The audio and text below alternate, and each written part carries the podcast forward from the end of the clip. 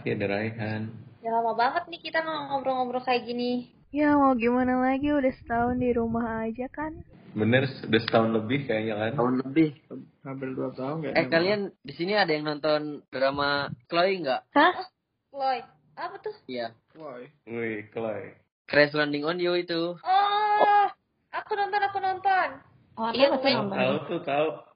Terkenal kan ya? Iya itu seru banget tuh. Iya iya benar-benar seru banget. Tapi ya drama intinya. Siapa Iya. aja nih yang nonton? Aku nonton, aku nonton. Cuman aku sebel sih sama endingnya. Kalian ada yang nonton sampai ending nggak selesai gitu? Aku Hmm. udah. Aku belum. Soalnya kayak nggak nggak begitu tahan gitu. Nggak tahu not my cup of tea. Iya, jadi endingnya itu tuh agak gak jelas gitu. Jadi sebenarnya happy ending, cuman mereka tuh tetap gak bisa bersatu gitu karena ya kalian tahu sendiri lah Korea Utara sama Korea Selatannya aja tuh sampai sekarang kan nggak bisa bersatu ya. Emangnya dulu ada apa sih sampai Korea tuh bisa kebagi dua kayak gitu? Lah, kalau Korea dulu mah sejarahnya panjang nggak sih? Dari zaman pertama-tama itu kan ada invasi Cina kan ke daerah-daerah, ke banyak negara. Nah, salah satunya itu ada wilayah Korea ini. Nah, terus mulai di tahun 1839 ini mulai banyak negara-negara yang pingin independen yang mulai udah mulai ditaklukin sama negara-negara lain lah. Nah, ini dinamakan Opium War waktu itu perang opium. Nah, perang opium ini hanya beberapa negara nih yang masih under China. Salah satunya Korea ini, tapi Korea masih satu Korea itu loh ya. Terus kan masih dalam wilayah kekuasaan Cina nih. Tiba-tiba di tahun 1884 itu mulai tuh Jepang pingin invasi-invasi negara-negara kan. Salah satunya jadi targetnya itu Korea. Karena kan Korea juga wilayah deket banget kan sama Jepang kan. Nah, ini nah dari tahun 1884 sampai 1895 itu dinamain Sino War. Nah, akhirnya Korea nih jadi ladang konflik antar Jepang sama Cina. Nah, yang menang ini di sini tuh Jepang. Akhirnya di tahun 1895 ini mulai kan Jepang yang menguasai Korea akhirnya eh, jadi suatu wilayah yang mulai independen gitu loh. Kayak ya masih dalam pengaruh Jepang tapi kayak bukan bagian dari wilayah negara lain. Kayak ini tuh emang ada negara tuh negara negara Korea gitu loh. Undernya Raja Gojong. Terus akhirnya dinamain deh. Jadi itu the Korean Empire. Nah, akhirnya di tahun 1905 Jepang mulai masuk kan tuh mulai nginfiltrasi ini ya suka nonton Korean drama Ian tahu nggak? Habis ini tuh di tahun 1905an jadi gimana? Oh iya. Jadi itu di dari tahun 1905 sampai 1945 itu Jepang kayak mulai kayak ngejajah gitu loh. Jadi di Korea itu kayak Korea itu kayak dijajah. Jadi pas sampai 1945 itu Jepang mulai mundur karena diserang sama sekutu di kota Hiroshima dan Nagasaki itu. Kalau nggak salah sih gitu ya. Nah, setahu aku nih ya, jadi dari tahun 50 itu 25 Juni, masing-masing pemerintahan kan Korea Utara sama Korea Selatan terbentuk. Pembentukannya itu justru malah membuat hubungan keduanya itu tambah memanas. Ada lagi perbedaan ideologi kedua negara tersebut. Nah, abis itu tuh eh, kelihatan kan kayak peluang mereka baikan tuh sebenarnya agak kecil. Kenapa dibilang agak kecil? Karena mereka tuh sama-sama ngebentuk pemerintahan sendiri di tahun itu. Jadi karena mereka ngelihat mereka berdua udah punya pemerintahan yang berdaulat, jadi kayaknya eh, makin sempit gitu loh kemungkinannya untuk kemudian mereka bersatu. Ditambah juga emang mereka kan ideologinya berbeda tuh karena kenapa pengaruh dari Soviet sama si Amerika. Oh gitu, aku kira tuh cuman gara-gara Korean War itu tahu nggak sih yang kejadiannya di tahun 1950? Iya sih, Lan. eh, ceritanya awalnya itu eh, selesai nih World War II, selesai semuanya. Korea dan juga Jepang juga perangnya juga selesai, semua selesai. Tapi sayangnya antara antara Korea Utara dan Korea Selatan dijadiin proxy nih sama AS dan Uni Soviet untuk membuat suatu kayak apa ya perang ideologi lah kira-kira. Yang Korea Utara didukung oleh Uni Soviet dengan em, komunismenya. Dan juga Korea Selatan nih cuy. Eh, di, didukung ya sama Amerika Serikat nih ceritanya. Jadi bukan ceritanya sih uh, secara real. Nah si si Korea Utara pas awalnya ini mereka tuh hidupnya sebenarnya damai-damai aja dua-dua ini, jadi belum ada kayak division bener-bener gitu loh.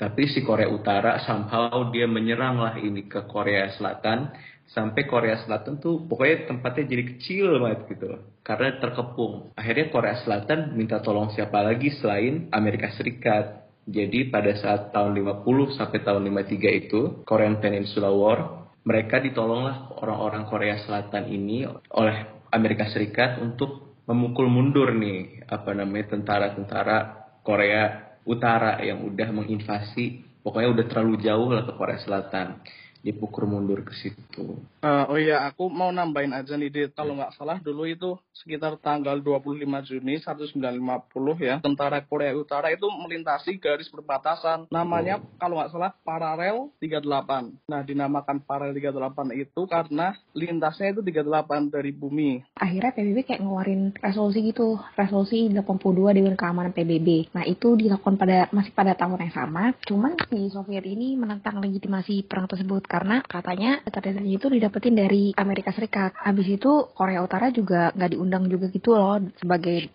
apa anggota sementara ya PBB. Nah katanya sih itu melanggar piagam PBB, cuman kan aku nggak terlalu tahu ya. Jadi kejahatan senjata itu pada tahun 1953 ditandatangani dari pihak PBB, Korut dan Cina. Nah dari kejahatan senjata tersebut terbentuk zona demilitarisasi yang memisahkan antara Korea Selatan dan Korea Utara. Jadi di MZ ini kayak istilahnya kalau istilah UN ini bahasa kerennya buffer zone. Tapi kalau misalnya istilah awamnya kayak ini uh, tempat di mana kedua belah pihak dipisahkan dengan satu area gitu yang nggak boleh ada tembak-tembakan tuh di situ kayak ceasefire line. Nah siapa yang mengestablish ini?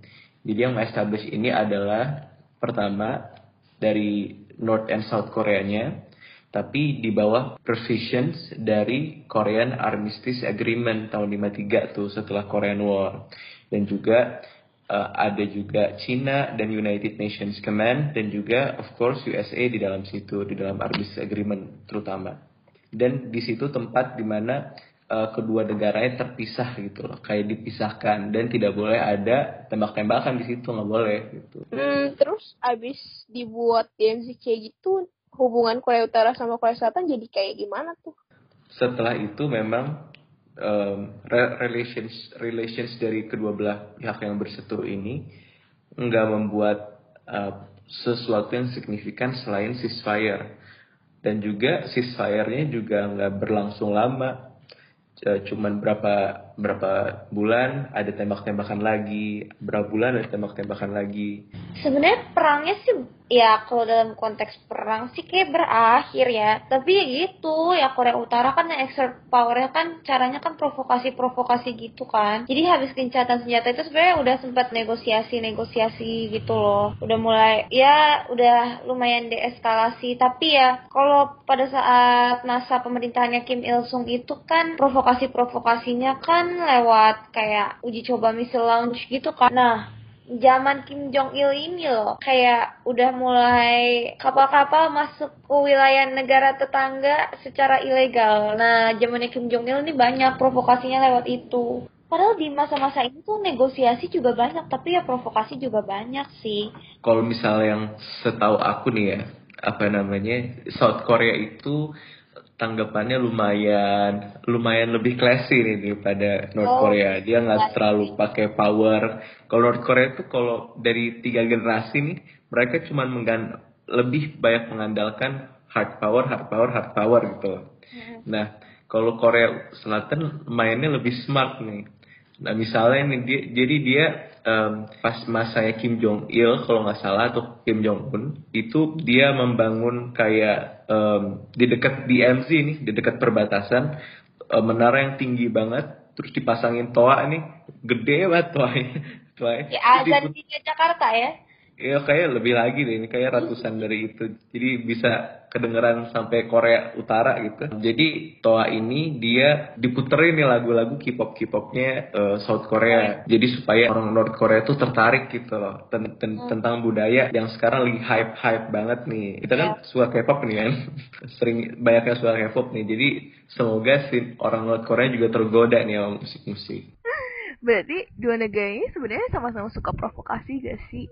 Nah, dari provokasi-provokasi itu ada eskalasi lagi nggak sih? Eskalasi-eskalasi itu lagi sebenarnya ada, cuman nggak spesifik kayak dulu. Kalau dulu kan kayak dia yang perang yang ini, kalau sekarang itu dia lebih kayak misalkan ada propaganda, terus nanti ya satunya ngerasa kayak, iya apaan sih? Terus abis itu ada kayak ngelakuin serangan lagi, cuman kayak gimana ya kalau dulu mungkin kayak nggak bisa dibilang invasi juga sih tapi kayak kecil-kecilan gitu bikin panas intinya cuma kayak gitu-gitu aja sih. Terus waktu itu kalau nggak salah tahun 2010-an gitu ada latihan perang sama Amerika Serikat si Korea Selatannya. Terus akhirnya si Amerika Serikat sama Korea Selatan mau gak mau harus pindah tempat kan Nah Korea Utara ini kayak ngerasa terancam gitu lah. Ya pokoknya bolak-balik kayak gitu-gitu lagi aja.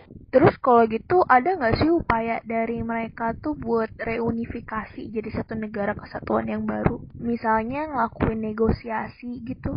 Um, jadi sebenarnya negotiations ini nih kurang substansial gitu ya. Kalau misalnya kita lihat secara historis dari zaman Kim Jong Il, zaman Kim Il Sung tuh udah ada negotiations with the US, with the South Korea. Tapi at the end salah satu pihaknya ada yang mengundurkan diri, terutama North Korea. Dan kemarin nih, apa namanya, sempat banget ada Inter Korean Summit tahun 2018, di mana Inter Korean Summit ini berlangsung di dua di dua tempat ya. Pertama hari itu di South Korea, di mana Presiden North Korea itu bersama dengan minister-ministernya kalau nggak salah itu dia melewati demarcation line untuk um, tanda tangan lah kira-kira di di um, tempatnya South Korea gitu. Dan itu remarkable banget ya. Dan hari kedua giliran uh, Presiden South Korea Moon Jae-in ya kalau nggak salah. Itu dia benar-benar pakai pesawat mendarat di, di North Korea. Dia duduk bersama untuk menandatangani dokumen. Dan salah satu dokumennya ditulisin kecil nih sama si uh, Kim Jong Un this is start for peace atau gimana? Dengan kalimat serupa dan itu harusnya nih ya membawa membawa peran yang baik. Tetapi at the end of the day hampir sama, tidak ada result sama sekali. Dan kan terakhir juga udah bareng-bareng sempet kan di Asian Games sama di Winter Olympic tahun 2018. Oh iya bener, bener bener bener. Jadi kayak sebenarnya udah mulai membaik sih, tapi ya gitu. Tapi menurut kalian sendiri tuh ada nggak sih potensi untuk reunifikasi sekarang? Gimana ya? Aku kan sering banget nih nonton video di YouTube. Kebanyakan orang-orang yang kabur dari Korea Korea Utara itu di judul video di YouTube-nya tuh escape awalnya tuh. Jadi aku mikirnya tuh kayak Korea Utara tuh bukan negara tapi kayak penjara gak sih? Iya sih benar-benar. Iya, jadi kalau menurutku juga silakan ada kemungkinan buat bersatu kayaknya susah deh. Kalau aku sih hampir sependapat sama Rehan sih mungkin bisa, mungkin bisa suatu saat nanti, tapi mungkin lama. Sebenarnya kalau aku setuju sih sama pendapat kalian semua. Mereka mereka berdua tuh berpotensi buat balikan di masa depan. Cuman emang bakal makan waktu. Kenapa? Karena kok aku ngelihat dari sisi uh, perbedaan ideologi. Gak mungkin kan mereka itu uh, apa namanya kayak bersatu tapi dalam keadaan ideologi yang berbeda atau mungkin kalaupun nanti someday mereka bersatu ya pasti ideologi itu akan jadi PR ke depannya. Padahal mereka tuh rasanya satu kan ya. Terus karena jalan ideologi yang beda, jadi kayak ikan bembeng. Ada yang pengen beng-bengnya dingin yaitu komunisme, ada yang pengen beng-bengnya didinginin yaitu kapitalisme, maksudnya uh, liberalisme. Jadi bener sih um, kata Mega dan kata semuanya tadi sebenarnya di satu sisi aku setuju North Korea itu kayak penjara dan kita ya yeah, at least kita harus kalau menurut aku aku lebih ke into reunification karena um, mereka harus dibebasin gitu akan tetapi secara realistis emang untuk sekarang kalau menurutku two state solutions emang yang paling aman gitu loh. Iya tapi nggak kerasa ya. I mean ini kita ternyata ngobrol udah panjang juga waktunya cuma ngomongin Korea Utara dan Korea Selatan tapi juga. Gak sih ya ini emang kompleks banget gak sih Korea Utara sama Korea Selatan tuh tapi arah seru. arah arah sih yang lain gimana guys yang lain gimana nih seru gak sih tapi Apalagi sekarang kita tahu Korea Selatan namanya lagi naik banget ya. Bener-bener. Eh, tapi kita lucu banget gak sih dari ngomongin drama tiba-tiba jadi ngomongin perang Korea. Terus ini udah tengah malam juga, kayaknya kita mesti say goodbye dulu deh guys. Soalnya kayaknya yang lain juga udah pada ngantuk. Berarti kita istirahat dulu aja deh guys. Yuk, istirahat yuk karena besok Yes. kita ya. Besok kita eh, besok Waisak, tapi kita harus tetap tetap bangun pagi dan stay fit selalu ya guys. Ya nggak sih guys? True, true. Siap. Stay safe and stay healthy guys. Bye.